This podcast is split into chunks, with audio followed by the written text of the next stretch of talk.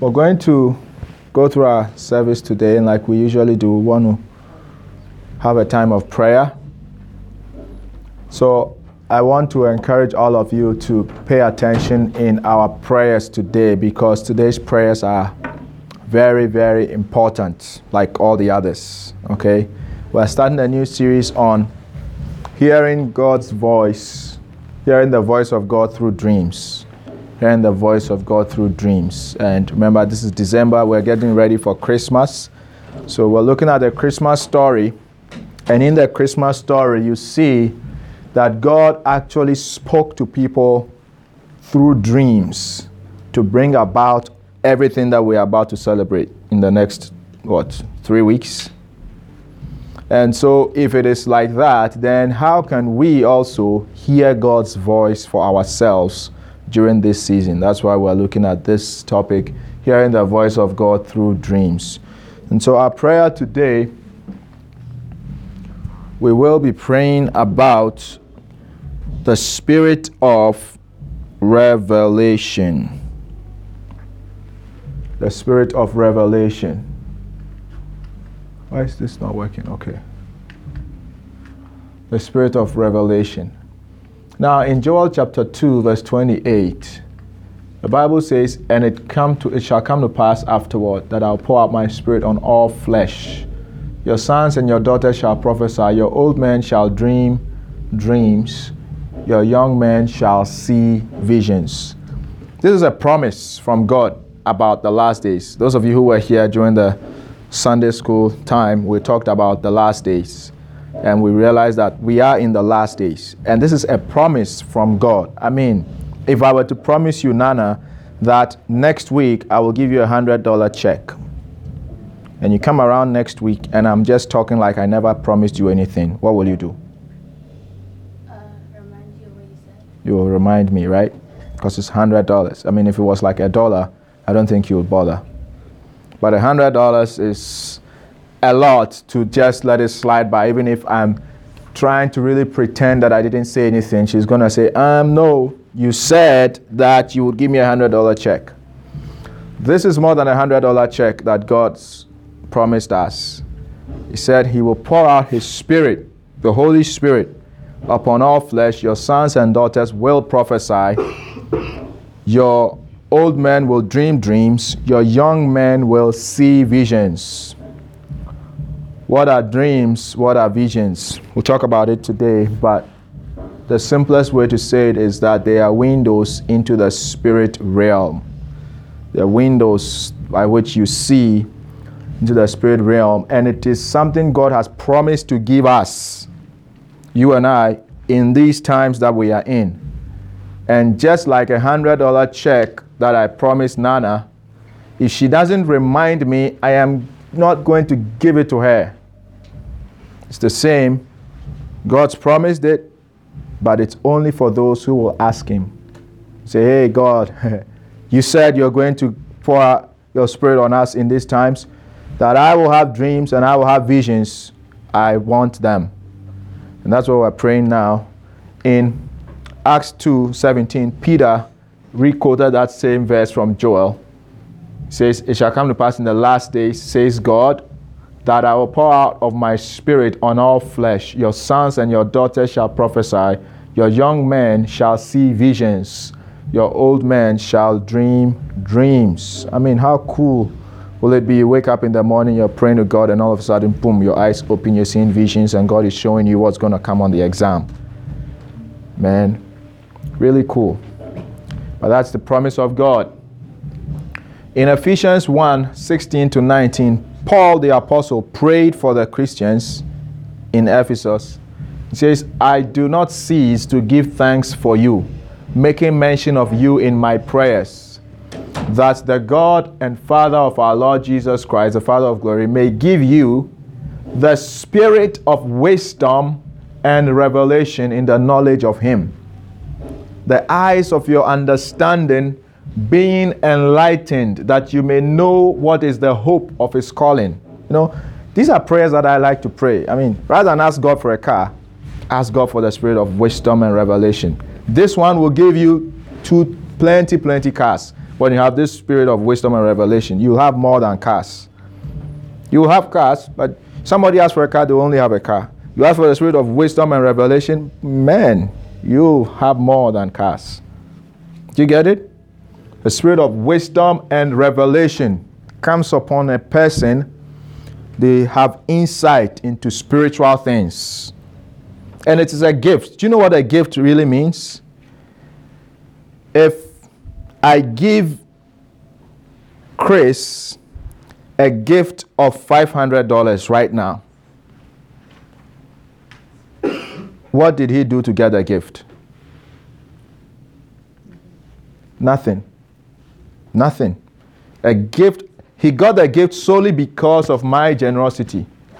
Just because I decided I want to give him. Just because I have the money and I want to give him. It's not because he worked for me, right? He's not worked for it. He just got it because I am rich. You say, you guys say amen. I am rich. And then I decided to give him $500. Same way, this is a gift from God. When He's giving it, he, he, it's not like you've done something, it's just a gift. He has the stuff. And He says, I'm going to give it to you. You just have to ask me. And so, any of us here, our spiritual eyes can be opened to see the things God wants to show us. And that's what we are praying that, Lord, let the spirit of wisdom and revelation rest upon me so that I will hear your voice through visions and dreams. Is that a nice prayer you want to pray? Yeah, it's a nice prayer. Let the spirit of revelation rest upon me so that I will hear your voice through visions and dreams. I can tell you, any of us here who will pray this prayer really from your heart, you will, you will see amazing things. Okay, let's close our eyes as we pray. I want you to talk to God right now. Palo Karamosh, the spirit of revelation to rest upon us, Lord. We ask in faith because your word says it, Lord. Zekoromondes, de fellow karabishohantas. Not because we deserve it, because we know, Lord, that we don't deserve it. We don't deserve at all. But we're asking out of the goodness of your heart, release upon us right now the spirit of revelation the spirit of revelation, that our eyes will see, that our ears will hear. Jekoromanta, parates kofolobriatiskos, zituba selon vezomendose, shadas kosopolo karita vazebodaya. Zibelende, if you can pray in tongues, if you are baptized in the Holy Spirit, I'll ask you to speak in tongues right now. Makorotasa. Velombre dos, shedesiki madoske the spirit of revelation, Lord, that our eyes will be open to have visions and dreams from you, O God. That we will hear your voice in these last days as you have promised, that you pour your spirit upon us, that we will see visions and have dreams. Do as you have said, Lord, because you are not a man that you should lie. You are not like the Son of Man that you should repent. Whatever you have said, you will do it, Lord. Open our spiritual eyes. Open our spiritual ears. Cause us to hear. Cause us to understand the things that you reveal unto us by the spirit of revelation. Le baros kibazantes. Jodem varumante klediska bazeto yada bahayas. Shanda rabakushele veduria kapayas.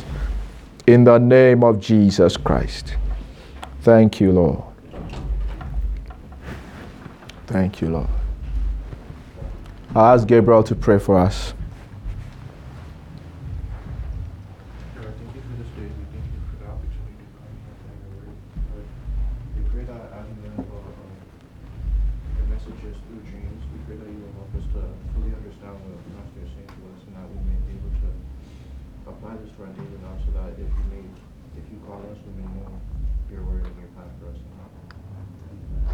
Amen. Thank God. Talking about hearing God's voice through dreams. Shall we pray? Father, you desire to speak to us. In fact, you're always speaking to us. Only that we fail to hear you most of the time. And even when we do, we don't understand. So as we look into your word, we're asking that by the Holy Spirit, the teacher, you will teach us, cause us to understand what needs to be done by us in a way that we can hear when you speak to us through dreams and visions. Because we believe that you are going to do that even as we have prayed this morning. We ask that you help us not to be distracted, but to be focused. Find your own way to reach our hearts. Thank you, Lord. Pray for myself, Holy Spirit, that you will empower me to proclaim your words just like Jesus would. Thank you in Jesus' name. Amen. Amen. All right. Hearing the voice of God through dreams. You can see from the scripture that's there, this was talking about Joseph while he thought about these things. Behold, an angel of the Lord appeared to him in a dream, saying, Joseph, son of David, do not be afraid to take to you Mary, your wife, for that which is conceived in her is of the Holy Spirit. I mean, if you don't get anything at all, you can see that from here in a dream, you can discover who to marry. Right? In a dream. An angel appeared to him. Do not be afraid to take Mary to be your wife, for that which is conceived in her is of the Holy Spirit. Dreams are one of the most important experiences that anybody can have. And God is so good that He does not limit dreams to Christians. Even unbelievers have dreams. Everybody has dreams. Okay? Uh, before we get into dreams fully, I want us to look closely at what are some of the benefits that we can get through dreams. In Job 33, verse 14, Michaela, read for me. For God may speak in one way or another, yet man does not perceive it. In a dream, in a vision of the night, when deep sleep falls upon men, while slumbering on their beds, then he opens the ears of men and seals their instruction, in order to turn man from his deed, purpose, or plan, and conceal pride from man, he keeps back his soul from the pit, and his life from perishing by the sword. Amen. God may speak in one way or in another, yet man does not perceive it. And then he tells us how God speaks. He says, in a dream, in a vision of the night, when deep sleep falls upon men. Now, if you study stages of sleep, I don't know if any of you have done that, but you'll do that if you study higher in biology, as part of biology or uh, physiology or whatever. Stages of sleep. So there is the first part of sleep where you are not in deep sleep, right? Then that's where if somebody walks about in the room, you kind of notice and then maybe wake up. Then you move on into deep sleep. Deep sleep is where you like you are dead, right? You're not aware of whatever is going on. In deep sleep, it says, while slumbering on their beds, when deep sleep falls upon men, God speaks to men through dreams. So it's not talking about just Christians, everybody. Even King Nebuchadnezzar, God spoke to him through a dream. Even Pharaoh, God spoke to him through a dream. You understand? That's why I personally believe one of the most important subjects to teach you guys is dreams because everybody has a dream. Who is here who never dreams? You have never ever had a dream ever in your life. In my life, I, yeah, but like I don't dream. Right. So all of us have dreams. Now, the scripture is saying God speaks. The point Number one that I want to highlight is that God is always speaking to you. I, I mean, I don't care if you are not hearing Him or you are not aware. The truth is, God is always speaking to you, whoever you are. God is always trying to speak to you, right? And is it Jermaine? God is speaking to you every time, right? The problem is we don't perceive Him. He says, Yet man does not perceive it. To perceive, one speaks of hearing Him, but two, it goes beyond hearing Him to understanding Him. So, right now, as I'm talking to you, all of you, you can all hear my voice, right? But I can tell you that not all of you are perceiving what I'm saying. Because to perceive is to go beyond hearing to actually getting it. Right? That's perceiving. So sometimes people who have a dream, they'll wake up and not remember it at all. So they didn't even hear. Other times they will wake up, they will remember it, but they don't understand it. So God is speaking. God is really trying to tell you something, but you are not perceiving it. Then he says, why does he why, why does God try to speak to us? Because verse 16, he opens the ears of men and seals their instruction. So God tries to speak to us because he wants to instruct us to do something or not to do something. He gives us instruction. Right? Yes. How about those dreams that like you hear yourself and like this dream is pointless? Yeah. So yeah, we're going to talk about that. So God speaks to us to give us instruction. And then, in order to turn man from his deed, and that word deed is also purpose or plan or way. So you know how sometimes you plan, I'm planning to do something, let's say tomorrow, I'm going to meet a man at Tim Hortons to sign a business contract. So I've planned my way tomorrow. And then this night when I sleep, God comes to me to speak to me in a dream to turn me away from my plan because he knows that man is a crook. He's going to take all my money and run away. And God knows that, but I don't know that. So God will come to me in the night and speak to me and says, This man who is coming, let's say I have a dream as I sleep tonight, and then I'm, I meet this man. Because rarely will you have a dream like Joseph's dream where God appears to you and say, My son, do not sign that contract because he's going to run away with your money. I mean, that rarely, occasionally you have dreams like that, but dreams are couched in symbolic language. So, could have a dream tonight, and then um, I go to Tim Hortons, and this man is coming, and behind him is the devil. So he's coming to sign the contract with me, but the, the friend that he's coming with is the devil. And I see that in my dream, and then I wake up. What do you think God is telling me? You are going to sign a contract with the devil. Advise yourself. Right? That's how God speaks. So then he would have instructed me to turn me away from my plan, my way, my purpose, and then to conceal pride from man. Because your own way is 100% of the time a prideful way.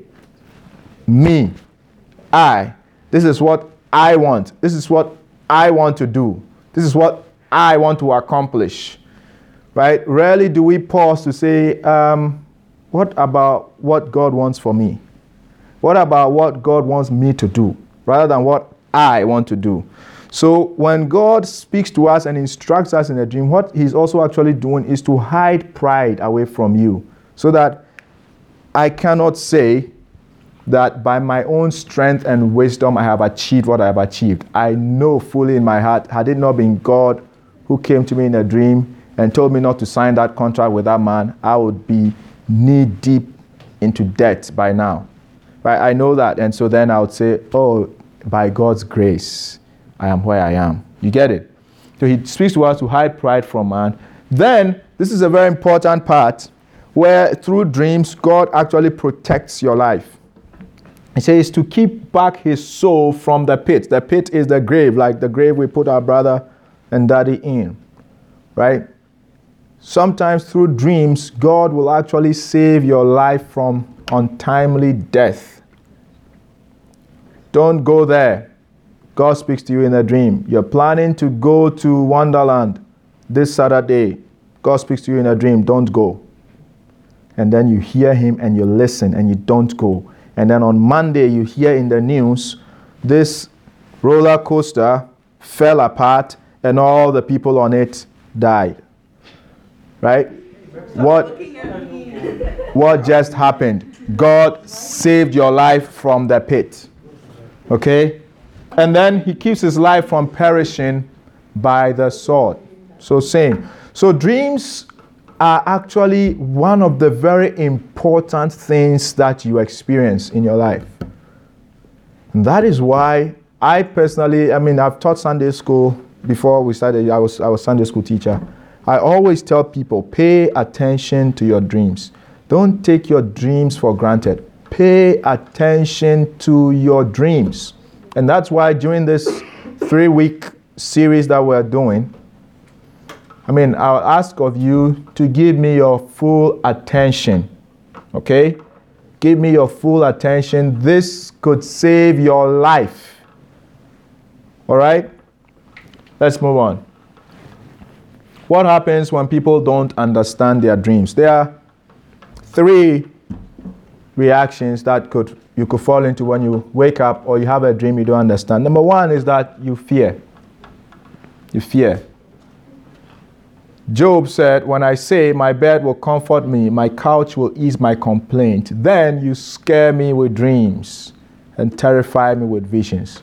So, fear and terror could be outputs or results of a dream or a vision. I mean, how many of us have woken up from a dream and you're like shaking, really shaking, scared to death, right?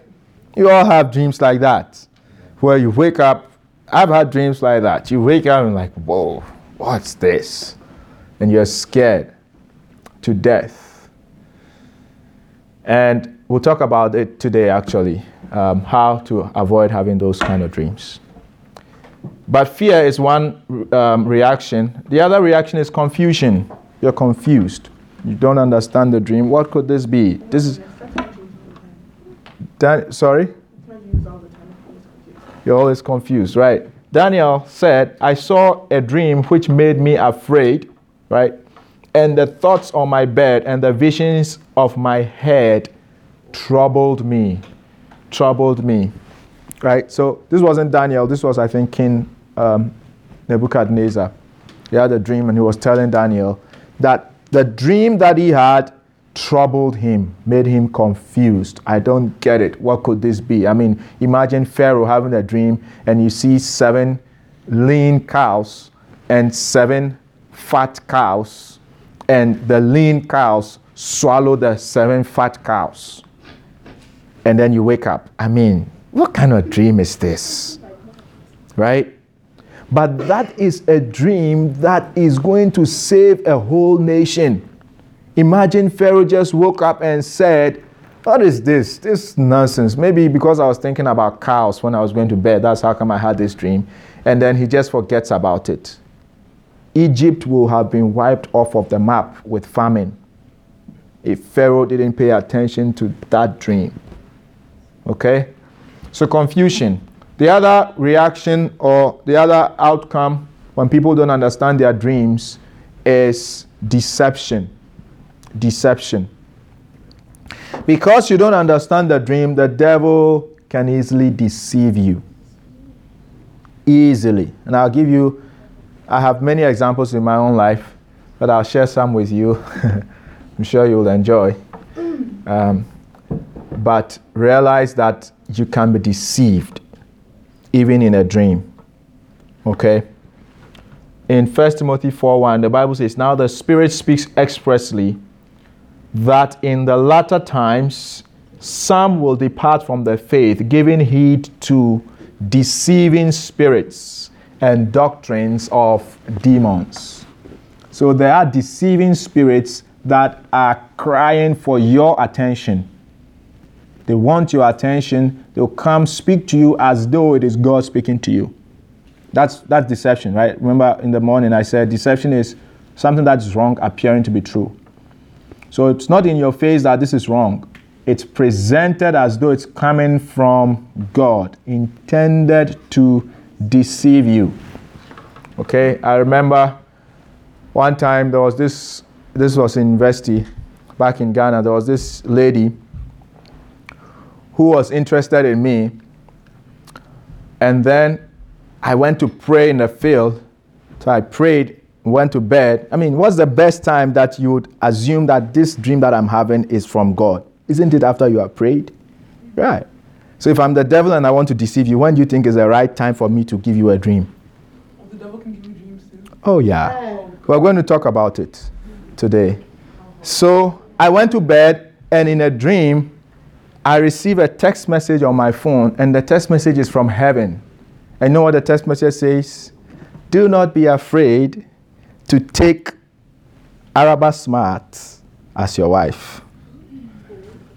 That's what the text message said. What do you think then should be my conclusion? Heaven is saying Araba Smart is my wife. Sorry?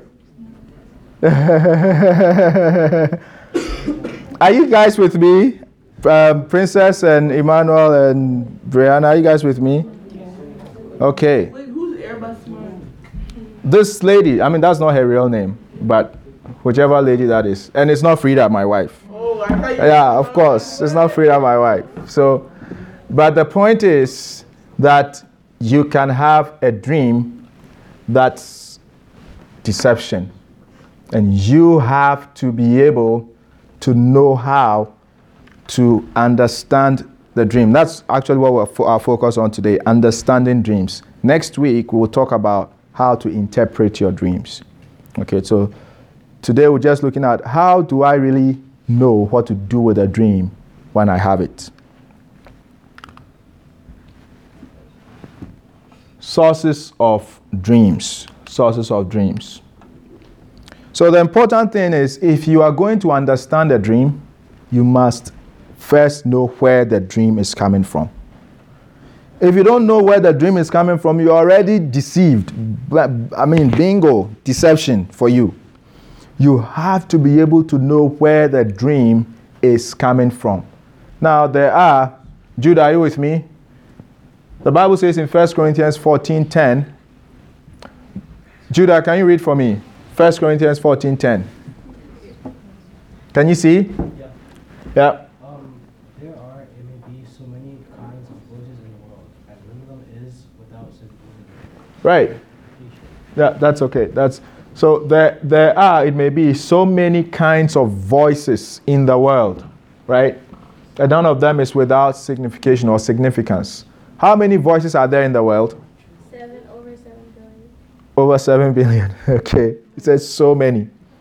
So many kinds of voices. Now it's not just talking about so what are what's one of the voices that there are? There's God's voice. There's a human voice, so like you hear my voice, right? There's a human voice, there's God's voice, the voice of animals, the voice of evil spirits, right? There are many, many voices, but he's saying that none of these is just meaningless. All of them have significance. And you have to know which of the voices you need to pay attention to. This is the foundation. If you miss this part, you're going to always be confused about your dreams.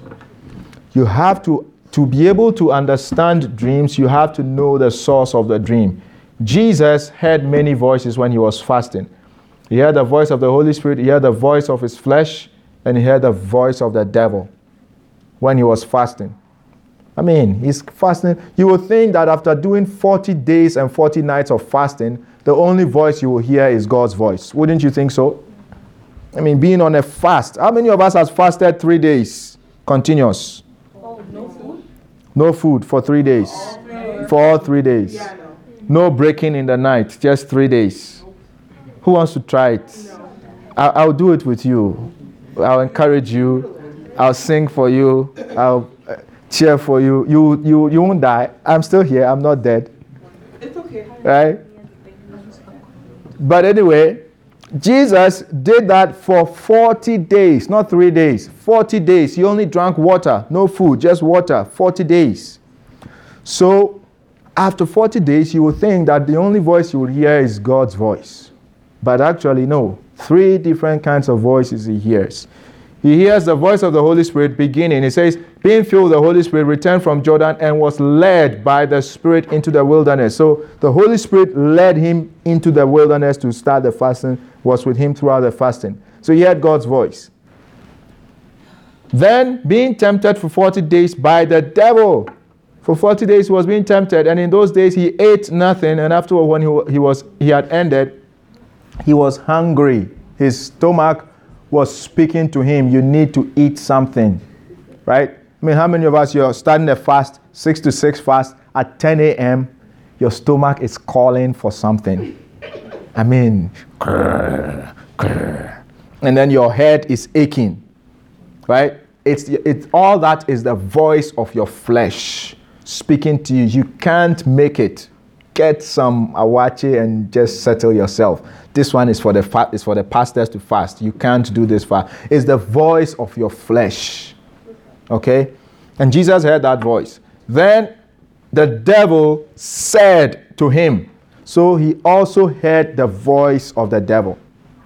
So these are three voices that can be the source of your dreams. One, your flesh can give you dreams. Two, the devil can give you dreams. And three, God can give you dreams. Our main focus is hearing the voice of God through dreams. But before you can hear the voice of God through dreams, you have to be able to weave out the voice of the flesh and the voice of the devil. And that's why we're going to focus on, um, for today, the voice of the flesh and the voice of the devil and how to weave that chaff out so we can then focus on the voice of God. Now, the flesh. Any questions so far? Okay. So, in talking about the flesh, the devil, and God, flesh in Ecclesiastes 5 3 and 7. Beverly, read for me. For a dream comes through much activity, and a fool's voice is known by his many words. For in the multitude of dreams and many words, there is also vanity, but fear of God. Amen. Amen. So he's saying here, one of the ways that you can get dreams is through much activity. Right? If you've been spending the whole day studying about chemistry, you're studying chemistry the whole day because you are preparing for your exam, and you sleep, and you have a dream about chemicals and reactions, do you think that uh, it may be God giving you that dream? That's No. hilarious. I'm sorry. It's likely it's coming from much activity that your flesh or your body has been engaged in. Right? So it's not every dream you need to pay attention to to answer your question. But to know that, you have to know the source of the dream. And so you always have to ask yourself, where could this dream be coming from? Okay? Now, there's a caveat there because if you are not careful, you will disregard important dreams that you will think is coming from your flesh. I'll give you an example. In Acts, in the book of Acts, Peter the apostle was hungry. Right, there's actually there's actually another scripture. Let's read that and then I'll talk about this. Um, who will read this scripture for me? Michaela. As when a hungry man dreams, and behold, he's eating and awakes with his hunger not his hunger not satisfied.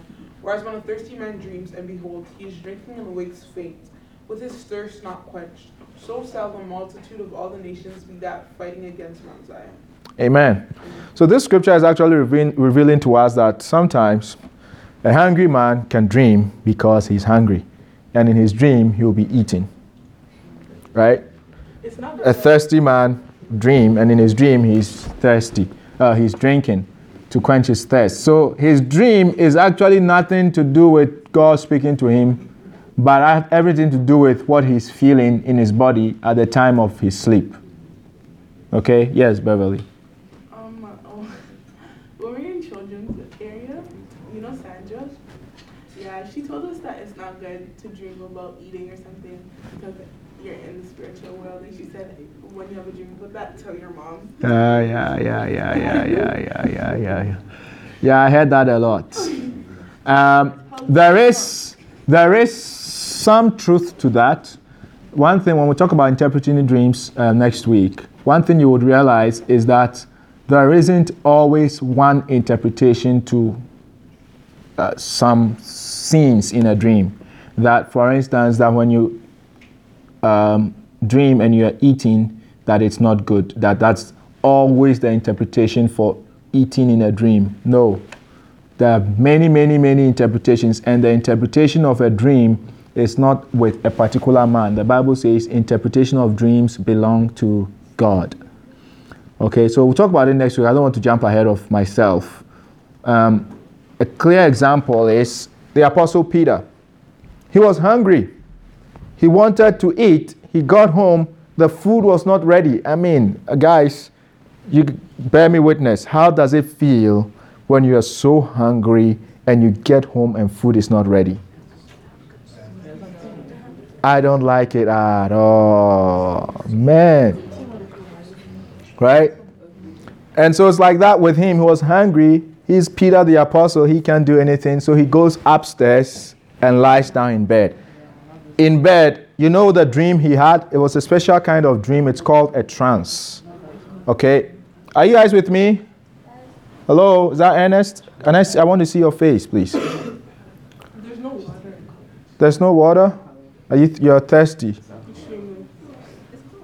And if I dream, maybe. Sorry? drink more water, so okay. Go get water. I just want you to miss all the exciting stuff. No, like. Can you carry water bottle? No, there's no places there. Oh. Thank you, Ruthie. Thank you, Vanessa. Where is. And can you ask mommy to bring us the communion? We'll have communion here. She brought this to me. This is only for me. Enjoy. We will dream about eating. And we'll have to tell her. It's bad. There's cheese. Okay. Um, I'll bring you the communion. God will answer you when I was hungry. no, let's finish talking and then we'll talk about. We'll, we'll deal with this. Don't be distracted by it. We were just talking about food. See. All right. How many of you are already feeling hungry? Okay. Where was I? Where was I? Francisca, where was I? I was talking about water. Peter's dream. Trance, right. So Peter had a special kind of dream which is called a trance. A trance is when you're at the first part of sleep, you're not really asleep, and then you see something, right? You're not like wide awake, but you're also not fully asleep. You're still aware of your surroundings. Sometimes, even in a trance, you could even hear the conversation that's going on around, but then you know um, that you are seeing something. So he has a trance, and in his trance, so remember, he was hungry, he didn't get the food was not ready, so he went up, and then in his sleep or in his trance, he sees all these animals. Hello, guys, please pay attention, you're, you're disturbing. So he sees this, all these animals coming from heaven, and a voice from heaven saying, Peter, arise, kill, and eat. I mean, if you come out from such a vision or dream, what would be your conclusion? I think I was so hungry that I'm already dreaming about food. But no, God was actually speaking to him about taking the gospel to non Jews. And because he paid attention and listened, the gospel now is with people like us. Because we are not Jews, right? So when I say that your flesh, um, you should not pay attention to dreams coming from your flesh, you also need to be careful which dream you are thinking that is coming from your flesh. Because sometimes it could actually be a message from God. So don't just stop there. Let's go on. You'll understand how you can tell if something is coming from God. So that's the flesh. When something is of the flesh, it doesn't last. And I put in brackets there if you are spiritual. When God gives you a dream, it lasts for a long time in your memory. One way you can tell that a dream is coming from your flesh is that it's transient. You know, the Bible says in 1 Peter 1 23 to 24, Princess, can you read for me? Is this having been born again, not of corrupt- La- louder a bit, please. having been uh-huh born again, Uh-huh. not of corruptible seed, but incorruptible, through the word of God, which lives and abides forever, which lives and abides forever, because all flesh is as grass, and all the glory of man as the flower of the grass. The grass withers, and its flower falls away. Amen. He says, All flesh is as grass, and the grass withers away. It's describing a certain characteristic of things that come from your flesh, that they don't last, they are transient. So, most of the time, um, if you are a spiritual person, I want you to note that if you are spiritual, because if you are not spiritual, you could have dreams from your flesh that appear to stay with you, right? Because you're already not spiritual. You're spiritual, what does it mean by you're spiritual? You're somebody who you're sensitive to God, you pray, you you you live in a way to please God, so you're kind of spiritual. You still will have dreams from your flesh, but when you are spiritual, those dreams from your flesh are transient, as in you have it this night, probably by the end of the day, you've even forgotten the dream you had. Like it, it, it doesn't ring a bell, it doesn't alarm you, right? And then it just vanishes away, it just fades out. But uh, when you're spiritual and you have a dream that is not from your flesh, like I could tell you many dreams that I've had many, many years ago that are still fresh in my mind right now, like it happened yesterday. Fresh in my mind. Because those are dreams from the Spirit of God. Okay?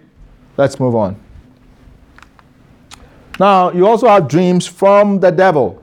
The devil also gives dreams, and it's very important that you are aware that the devil also gives us dreams. Can I ask um, Francisca to read for me? Then the devil, then the devil, taking him up on a high mountain, showed him all the kingdoms of the world in a moment of time. And the devil said to him, All this authority I will give you, and their glory, for this has been delivered to me, and I give it to whomever I wish. Therefore, if you will worship before me, all will be yours.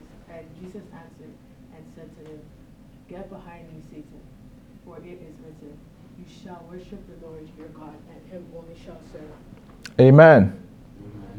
This is Jesus. Remember, we talked about the temptation that he had, the devil tempted him.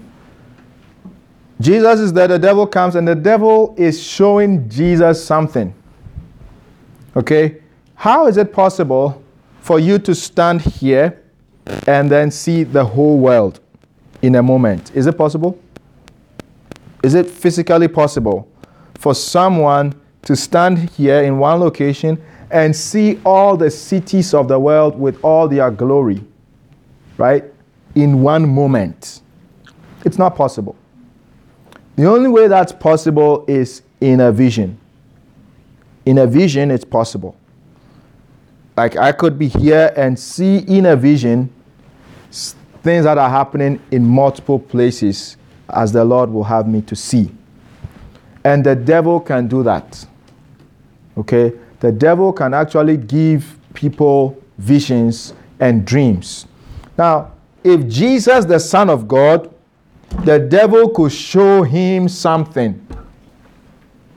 what makes you think that the devil cannot give you a dream? Who's here who thinks the devil cannot give them a dream?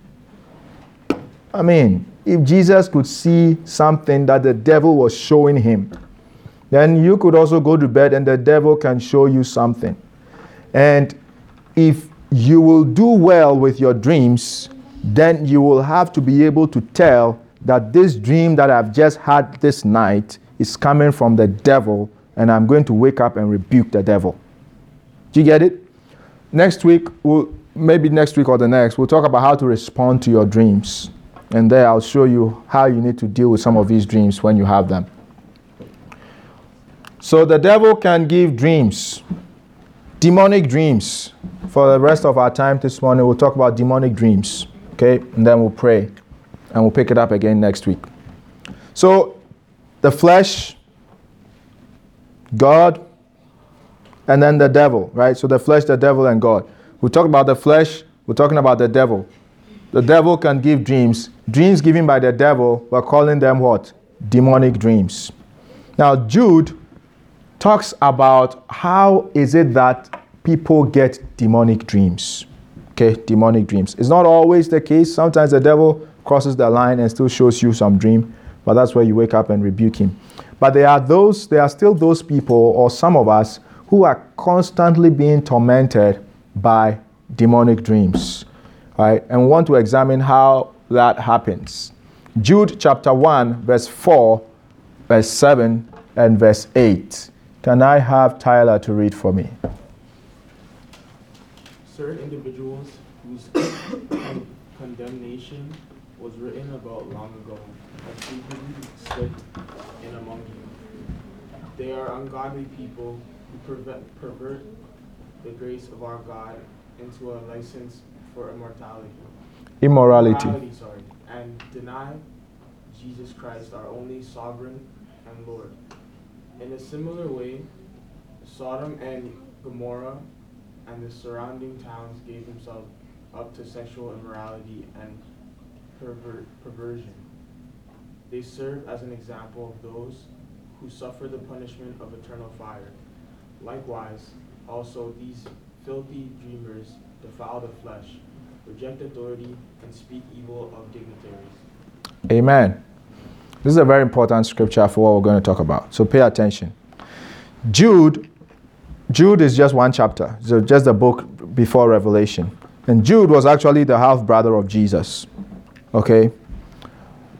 So his mother was Mary, who gave birth to Jesus. Jude's mother was Mary, was a half brother of Jesus. And he writes, and he's saying that there are some people who have come in into the church unawares. It's not here, but if you read from verse 1, there are people who have crept into the church unawares. And these are people who are ungodly people. And they turn the grace of God into a license for sin. In other words, you've heard about the grace of God, right? God is gracious, He's forgiving. God will forgive you no matter your sin, right? That's the grace of God. So these are people who say, you know what? All it matters is that you believe in Jesus. Doesn't matter what you do, doesn't matter how you live your life. You can be gay, you can be homosexual, you can be whatever, right? God will still forgive you um, as long as you love people. God's grace is sufficient for you.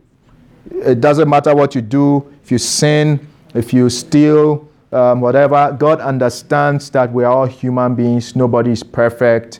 He, he is always forgiving and loving. Is that what Jesus will say? What did Jesus say to the woman who was caught in adultery? Go and sin less. Sin no more. Not go and sin less. Go and sin no more.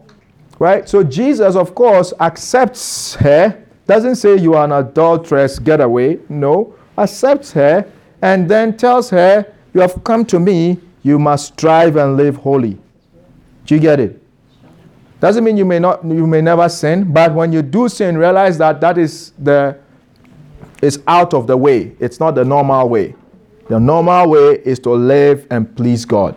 So these people come in and they say all these sort of things.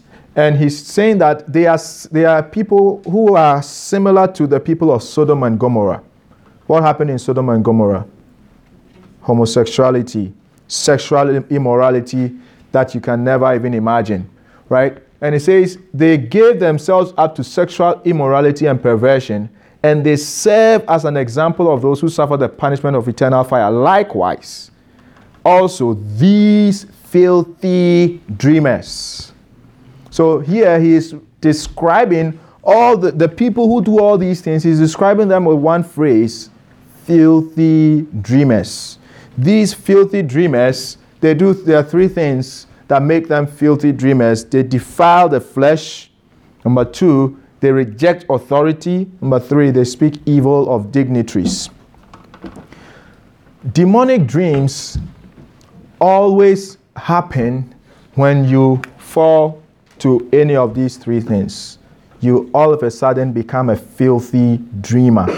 In other words, your dreams are filth is injected into your dreams by demons. Okay? That's how come the devil then gives you dreams. Let's talk about defiling the flesh.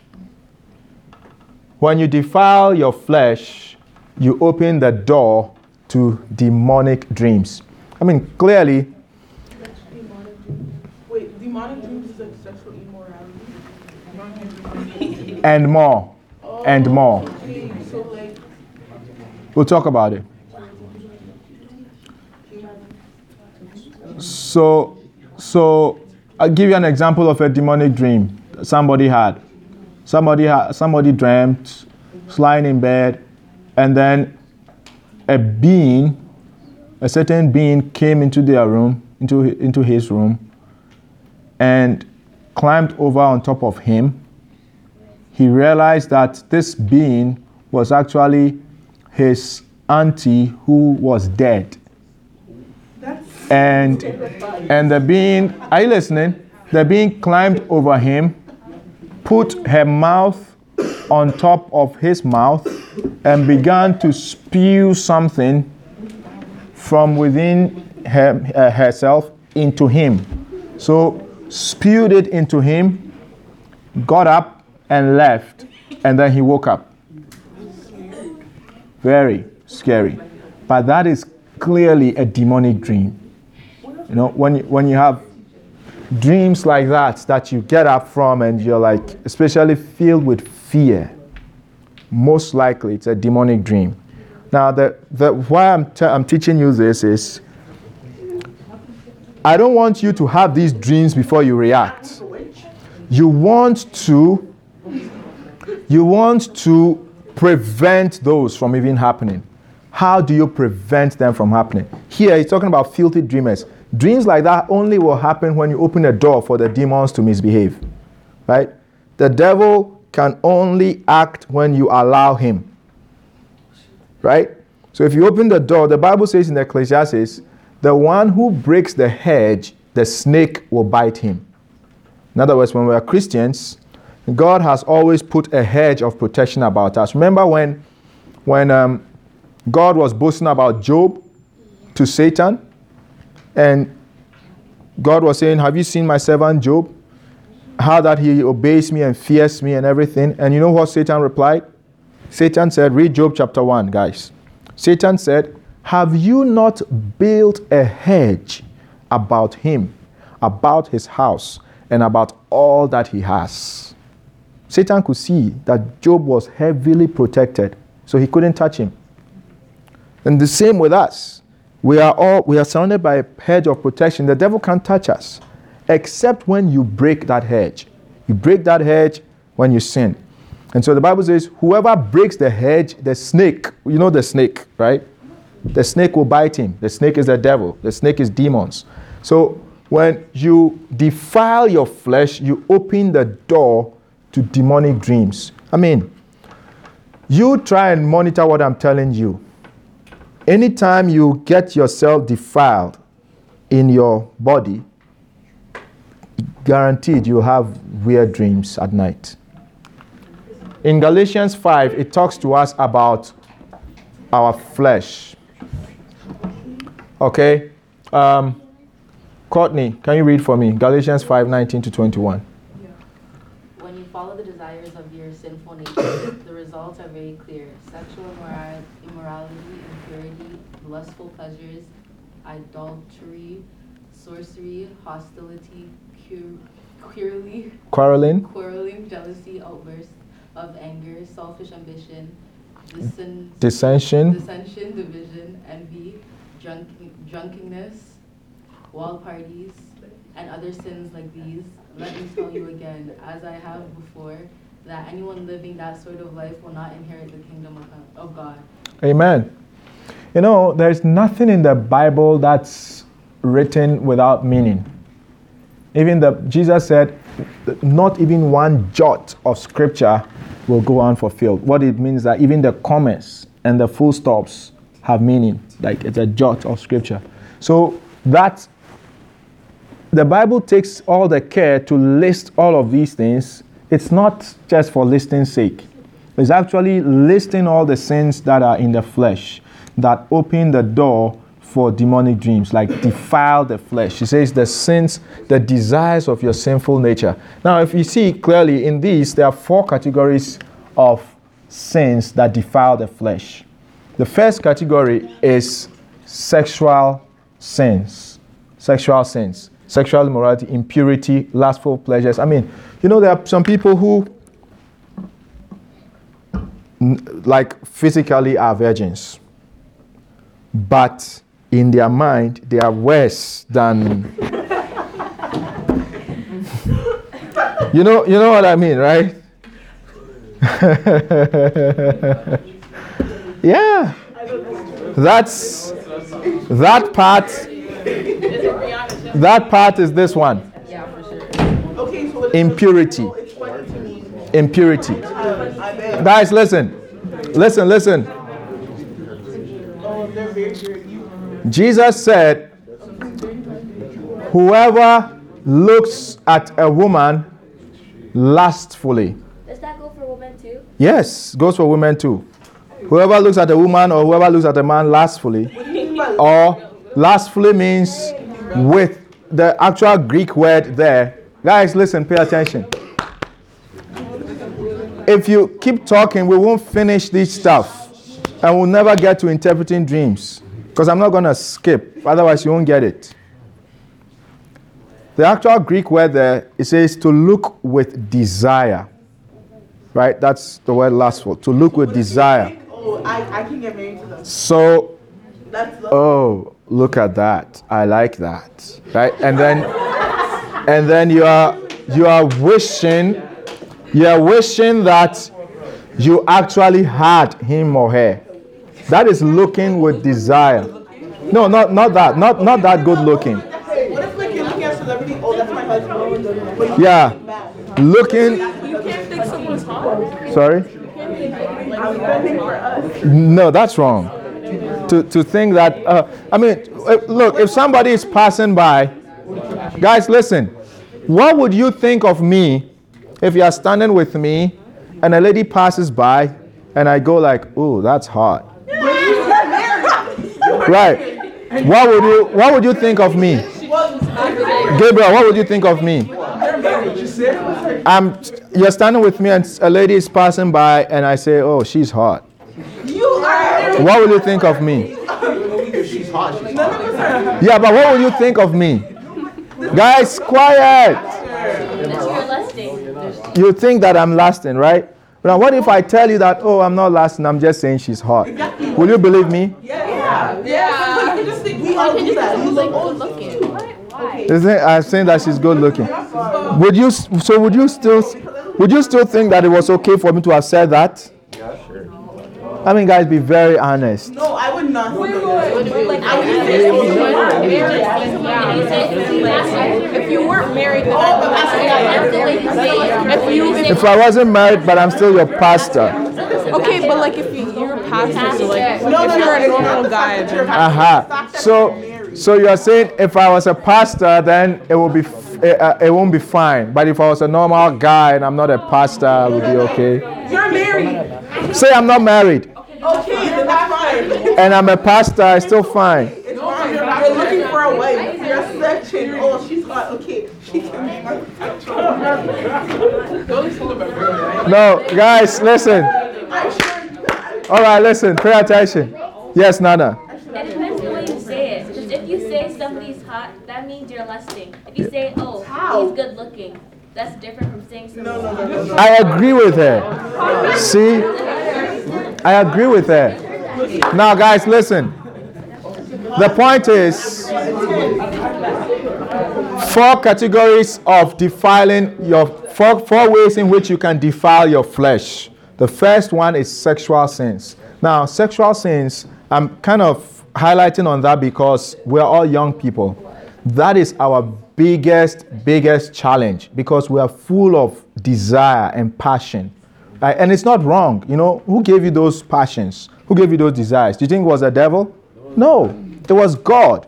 Right? But those desires need to be held in check for the right time. Right? And up until that time, you have to hold it in check. You didn't just lo- let it go loose. If you don't, you open the door for demonic dreams. And demonic dreams can destroy a person's life. Right? So, s- sexual sins like pornography, you know, there are some books you should never read. There are some movies you should never watch. I tell you my personal I tell you my personal principles. One, even when I, am I'm married, right, I'm, I'm married, but I don't watch any sexually explicit scene in anything, whether it's a commercial, Okay, what if the whether it's in a Christian movie. You know, there are some Christian movies that have sexual scenes. is kissing sexual to you? When I'm watching a movie and two people are kissing, I close my eyes. It's my. No, listen. Uh, I'm not saying that it's wrong if you do. I'm just telling you how intentional I am to make sure that every door to demonic dreams is shut. I am very intentional because, one second, Michaela, because I'll tell you why I'm so particular about those things. Because I know God speaks to me a lot through dreams. And I don't want the devil to come and deceive me in my dreams. Right? So I'm very, very intentional and particular. Where's the garbage? The garbage is out there by the door. Okay? Michaela, you had your hand up. I was back. Um, Uh-huh. Pornography and porn is number one, two, and eleven top search in Toronto. Top what? In one, Canada, two, and eleven search. Search. Wow. Wow. Now, guys, you see your phones. Your phones, I tell you, my phone, I like a smartphone because on my phone is everything I need to connect to God. I mean, you find my Bible there. I have a, I, I, I like Microsoft OneNote. That's where all my notes are. Like even this sermon, I did it in OneNote. So even on my phone, I do it on my computer. I can access it on my phone anywhere, right? I can do anything on my phone pertaining to God and ministry. So very powerful. But that same phone can take me to hell if I'm not intentional about building walls. The- like then that those were some, one of the walls was what I was telling you. It's an intentional thing that I for myself. I don't do this. Period. I don't care what you think. I just don't do it. Okay? There are videos on YouTube. I watch a lot of videos on YouTube. If you come to my YouTube feed, I put all the controls there. If I search for something, I don't want anything explicit coming in. Oh yeah, you have to do that. You you have to go into your settings. You have to go into your settings and then you turn it on saying I don't want any explicit thing in my search history. So you won't see anything like that. When I get emails, you know sometimes you get junk emails. I always will check the email before I even open it. If not, I will not click on any link. Sometimes you'll be on your thing and then something will just pop up. You won't get that on my computer because I, I have pop up blockers all through. Do you get it? So nothing will pop up. Why? Guys, listen. Why why do I do all this?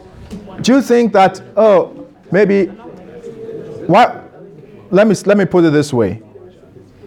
If I'm such a spiritually strong person, why should all this matter?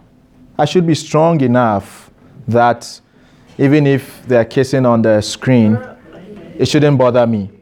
Right? I should, sh- I should be such a spiritually strong man that, oh, it won't do anything to me. Oh, you're joking. You'll be there and be watching it. Hmm. You become like a zombie in the next two, three months because that's always how the devil starts and gets people into porn.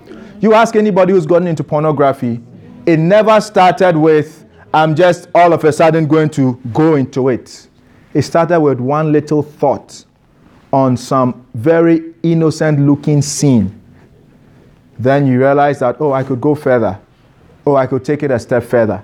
And before you realize you are hooked. Now, if any is anyone here like that and you, you're struggling with something like that, you want to be free, it is possible for you to be free. The first step, guys, pay attention. The first step to being free from sexual sin is by talking about it. That's the first step. Talking about it to someone. You can talk to it to me. Now you have to be careful who you talk to about things like that. Not just anybody. Your pastor is one of the good people you can talk to about. Sorry? No, I, I, would, I wouldn't do that. It's, it's against it's against ministry ethics.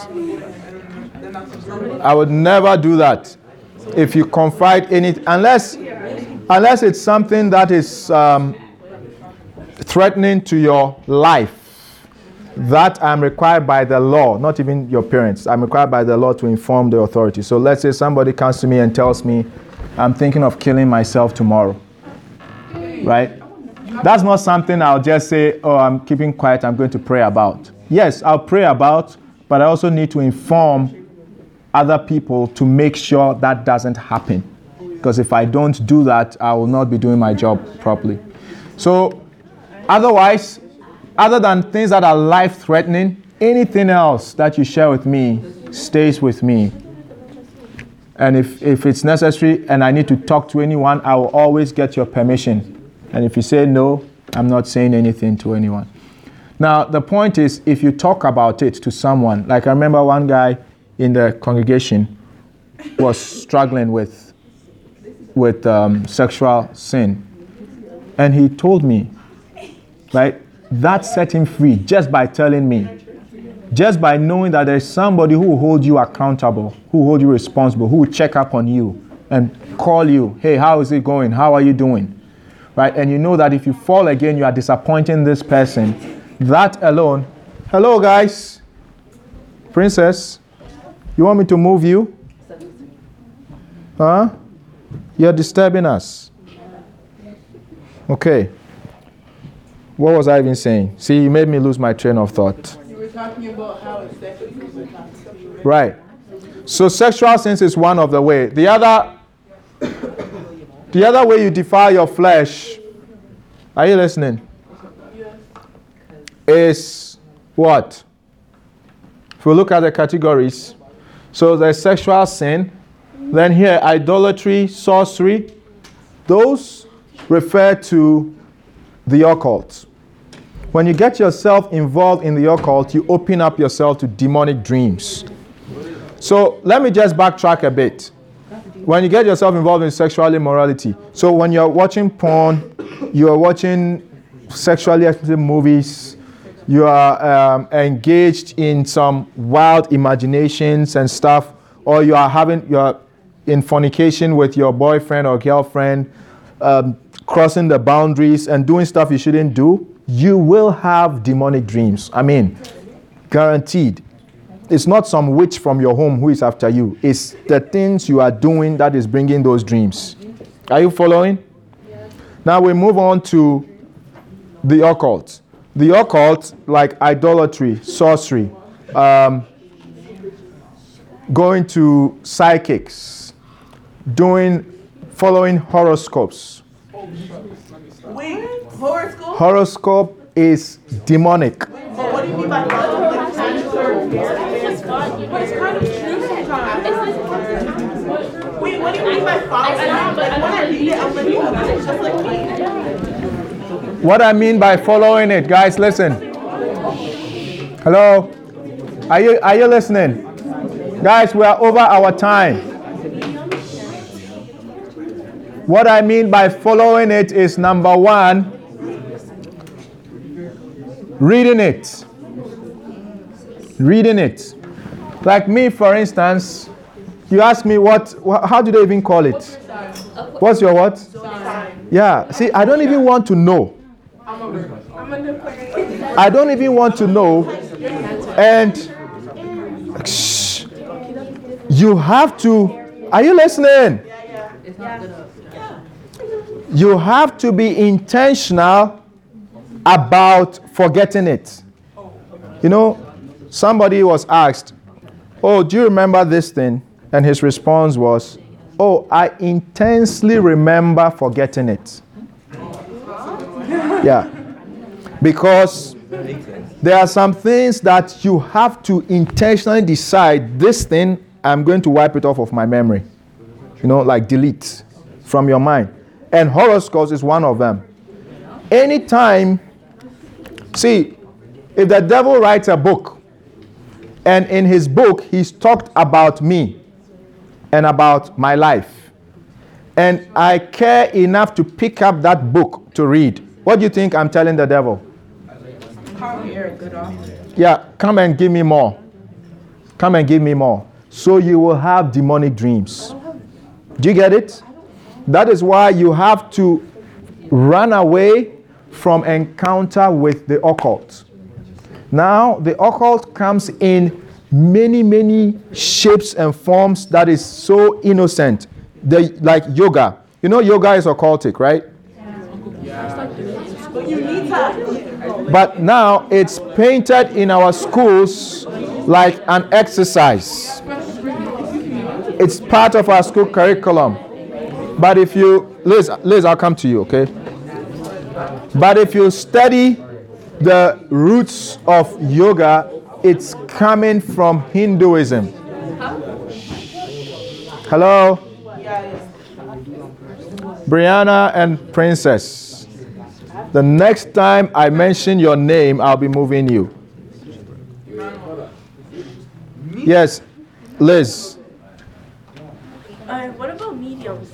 Yes, mediums, psychics. You get demonic dreams. Now, I'll give you an example from the Bible. Are you interested? Hello? How, have you, how many of you know of King Saul? King Saul went to a medium, right? He went to a medium. He wanted to find out if he's going to win the battle or not. And so the medium, he asked the medium, Can you call the spirit of Saul uh, or of Samuel who was dead so I can ask him? Hello? So she does her thing, and some being comes up from the earth. And when that being comes up from the earth, she realizes that that was quote unquote Samuel. And that being then speaks through her to Saul and tells Saul what will happen. And whatever that being said happened to Saul. Right? What was it that he said? He said, You are going to lose the battle and you are going to die. And he said, And tonight you will be with me where I am. Now, does that sound like Samuel? No. Where do you think Samuel would, would be? Do you think Samuel will come out from the earth? No. Do you think Saul and Samuel, after they are dead, they will all be in the same place? But what does the being say? It says, You will be with me where I am. Right? So it was not Samuel, it was a demon impersonating Samuel. We call them familiar spirits. You see, why was that demon able to deceive Saul? Because Saul went to a medium, opened the door for a demonic revelation. Yes, Anel. Um, did he know that like mediums were like evil? He knew. He was actually the king that banned all mediums all through Israel. So he even had a hard time finding one because when he became king and he was following God at the time, he made it illegal for people to be mediums. So all the witches and mediums left. But at this time, he had so much backsliding that instead of going to God, he decided, let's find maybe there's still one more medium somewhere. And he found one. So he knew it was wrong. Now, the other category, pay attention, is what? Hostility. quarreling, jealousy, outbursts of anger, selfish ambition, dissension, division. All of this is speaking about quarreling and fighting. When you are somebody who is always contentious, I don't talk to this one. This one is not my friend. I don't like this one. I will never forgive her. I will never forgive him. When you are like that, you have opened the door to demonic dreams. Are you with me? Of course, forgiveness too. You want to share that with us? Okay. So, quarreling, quarreling and fighting opens you up to demonic dreams. I tell you, I tell you one thing. One time, somebody offended me. Somebody was really close to me. It really, really hurt me that they they done that thing. And are you listening? Now I was so hurt. Yo, guys, why is so much talking? I was so hurt that I knew if I didn't do anything about it, it will affect my Christian life. And so what I decided to do, I was I, I started praying for the person who was the person who has hurt me. And then in praying for the person, I felt that I needed to buy a gift for the person who has offended me. The person who has hurt me, you know. I am rather buying a gift to give to the person. And that was exactly what I did. The moment that gift left my hands, whatever the person had done left my heart. I, I, I never held anything against the person. Are you still friends with the person? No, uh, not because I've decided not to. I've traveled, lost contact not only with that person, but with all my other friends that I had. Now, the point is the responsibility to forgive somebody is on you who has been offended, not on the person who offended you. Are you getting me? If you don't release the person, you are putting yourself in prison. And in that prison, Jesus gave a parable about the person who will not forgive. When you go, go and find that scripture. The person who will not forgive, at the end of the parable, Jesus said, The one who will not forgive, he will be thrown to the tormentors to torment them. Those tormentors are demons. So anyone who works in unforgiveness, always fighting, always mansutrin. You know what mansutrin is? Mansutrin is an English word which means chain manson. Quarreling. Okay, now the last category of sins is what? Drunkenness, wild parties, and other sins like this. It's talking about sinful pleasures, pleasurable things like partying. Like it's not wrong to party, but they are wild parties. Parties that don't honor God. Parties that if Jesus was your friend, you would not take him to that party. I mean, it could be anything. You could have you could have clubbing in your home, right? You don't have to go to the club. You could have clubbing in your home. The point is, if there are certain parties that you think that if Jesus was to appear, you will not like for him to see you there, you shouldn't go there. Uh, it doesn't matter if it's your best friend who is having that party. I mean, me, me, Nana Poku, me.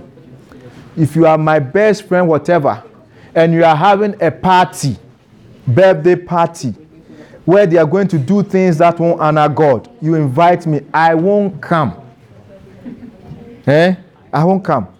I don't care if you stop being my friend. Me, my going to heaven is more important to me than anybody else. You have a question? Okay. Now let's move on. So when you defile your flesh, you open the door to demonic demons. We've talked about these four categories. Now, number two way to demonic dreams is when you reject authority. When you reject authority. Remember the scripture in Jude 1 8. It says, Likewise, all these filthy dreamers, they defile the flesh, they reject authority.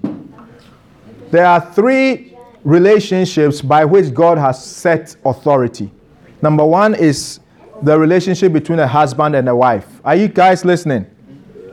God has set it that the man is the head of the woman, of, the, of his wife. And the man, the head of the man is who? The head of a man is Christ. Is Christ. And the head of the woman is who? The man.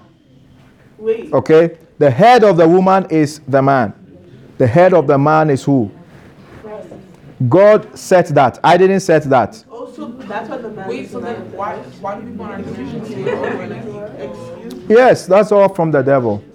Wait, so that's We are equal in the sense that in God's eyes, a man is not better than a woman, and a woman is not better than a man. In that sense, we are equal. But in the sense of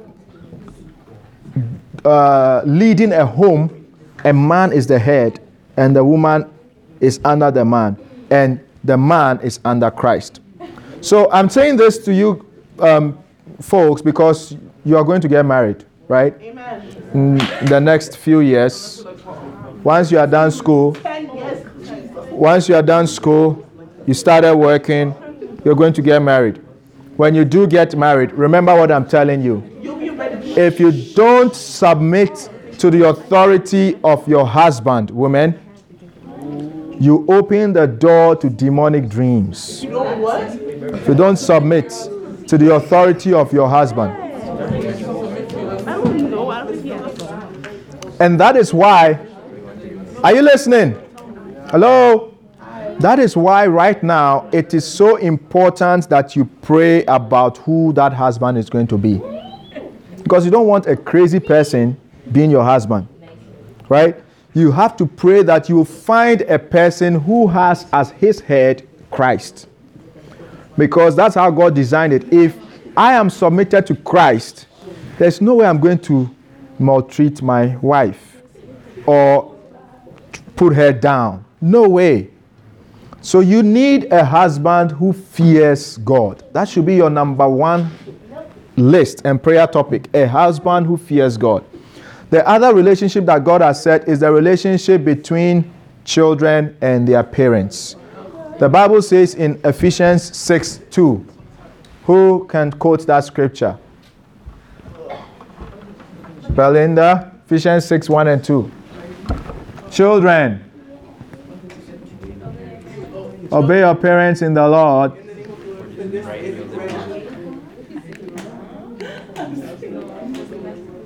Yes, read it, Nana. Children, obey your parents in the Lord, for this is right. Honor your father and mother, which is the first commandment with a promise, that it may go well with you and that you may enjoy long life on earth. Amen. Obey your parents in the Lord. Okay? For this is right. Honor your father and mother. Okay? This is the first commandment with a promise. The promise is that you will live long. What that means is, as long as your mom or dad is not telling you to do something that is against what God has told in His Bible, you have to obey and honor them. So if my mom or dad is telling me to go and steal, so I'm working with them in the shop, and then my mom or dad is saying, you know, pick that thing up, pick it up, be quick, be quick, and let's get out. So shoplift, What if they tell you? you shouldn't obey. When someone calls and they say, oh, she's on the wrong house. That counts? That is a little lot. you have to get, you have to pray for wisdom. No, no, no. That one, you, you have wisdom. You have to pray for wisdom. So I can't lie. I would say, I would be like, they're I would say, I'm sorry, I can't say that. You can either not answer the phone I think I don't see my mom. or you answer the phone yourself. What? So I can't tell that my mom says she doesn't. Your mom says she, my mom says she's not home. Yeah. Oh my goodness.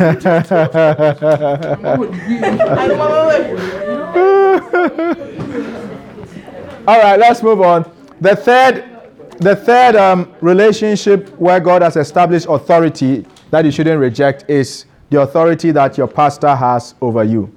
You know, it's a spiritual relationship. Like all of you guys, I'm your pastor in a way, and all of us, we are Pastor Isaac also as our pastor. Right? God respects that relationship. And there is a certain protection through my praying for you, because I pray for you guys. There's a certain protection that comes over you because I pray for you.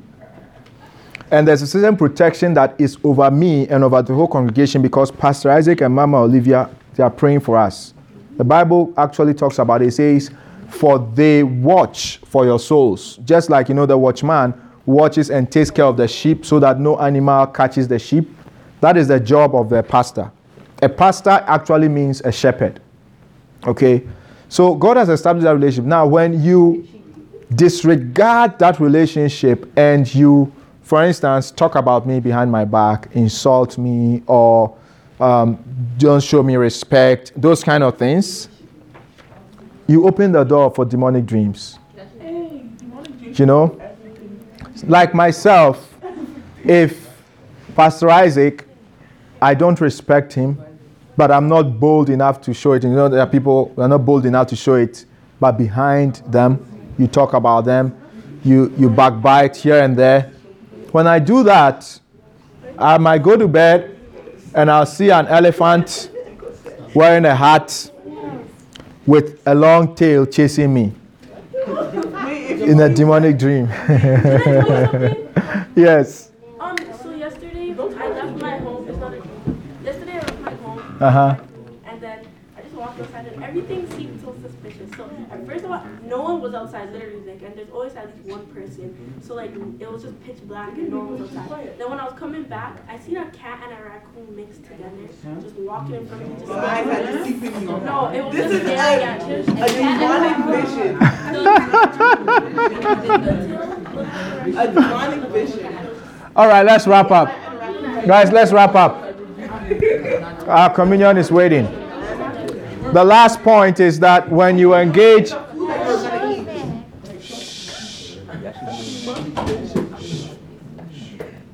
when you engage in foolish conversation, you open the door to demonic dreams. It says, yes, I'm going to define it.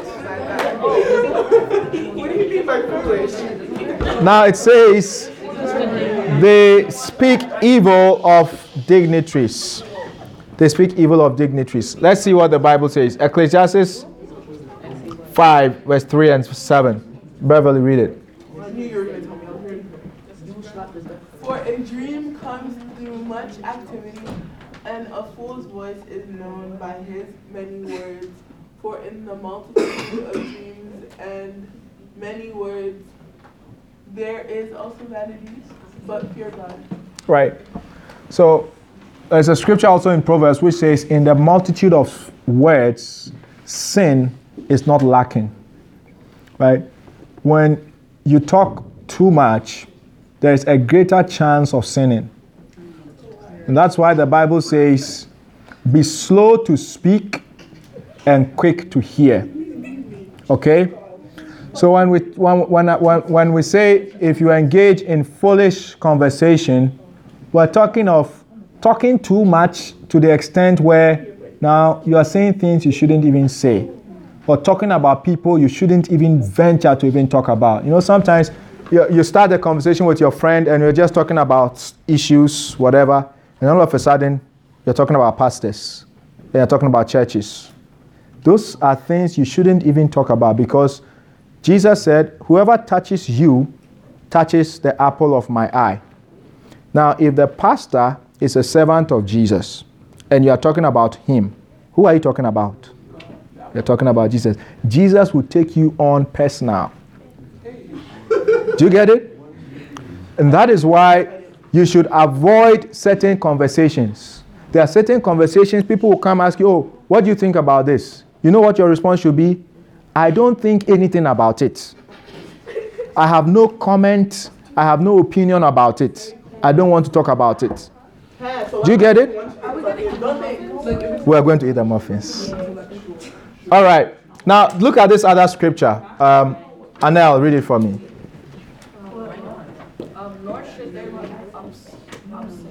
Mm-hmm. foolish talk or coarse joking, which are out of place, but rather than Right. Talk about foolish talk, coarse joking. And the guys, Joke a lot, especially in this generation. right, but he's talking about joking that is out of place. You know, that some, some people make fun of everything. Uh, It's not everything that you should make fun of. No, there's this girl that makes fun of disabled people all the time. That's You know Right. your kids are gonna come out like that? Exactly. I told her that. So, so the point, the point is that you should watch your speech. If you don't want to open the door to demonic dreams, watch your speech. Okay? Don't engage in certain conversations that is above you. You shouldn't talk about. We'll, we'll stop here. Next week, God willing. Next week, God. Hello. Next week, God willing, we'll be looking at how to interpret your dreams or interpreting dreams. And then we will look at how to respond to your dreams if we have time. Otherwise, we'll continue the following week. Have you learned something today? Any question? Princess, did you learn something today? What do you think you learned? Brianna, did you learn something today? About, do you want to hear what I learned? Uh huh. Okay, so I learned that demons could have like the devil can come into your brain, you know, Mhm. Dreams. Uh huh. And what, what will allow them to come? um, engaging in stuff that you're not supposed to, like, Like what? se- I was going to get to Uh huh. sexual immortality, Uh huh. spiritual immorality, Uh-huh. um, cu- cults. Uh huh. She was listening. I told you guys. Oh, also, that it's good to like forgive people, Right. not to quarrel. Right. That one really spoke to me. Right. Princess, tell us It's it's that that is a good point. That's a good point. Okay, so we're going to have our communion. Let's pray um, concerning what we've heard. You want to talk to God. There are some things that you heard that you know in your own life. I need help with. Lord Jesus, help me. It's your prayer. You want to ask God to help you. If you are dealing with any sexual sin, you are dealing with any issue, somebody offended you, you need to let go of the person. Um, you realize that you talk too much sometimes and you talk about things you shouldn't talk about. You just want to pray and ask God to help you. First, ask for forgiveness and ask that any door that's been opened to demonic dreams be, be, be closed and ask for Jesus to help you from now on. Pray. Thank you, Lord. Thank you, Lord.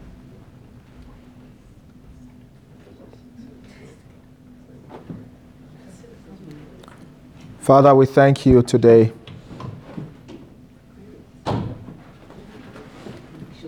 Guys, we're praying. Guys, we're praying.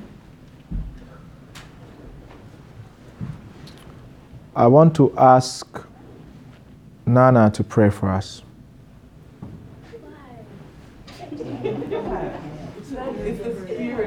Nana, pray. Shh. For um, helping Pastor Sarah teach us this lesson. And I thank you for um, putting your word in our hearts. I pray that when we leave, we will go and uh, use what Pastor Cyril taught us and apply it to our lives so that we can succeed. And uh, I pray that you help us not to forget about it. In Jesus' name I pray. Amen. Didn't she do well? Good. Good prayer.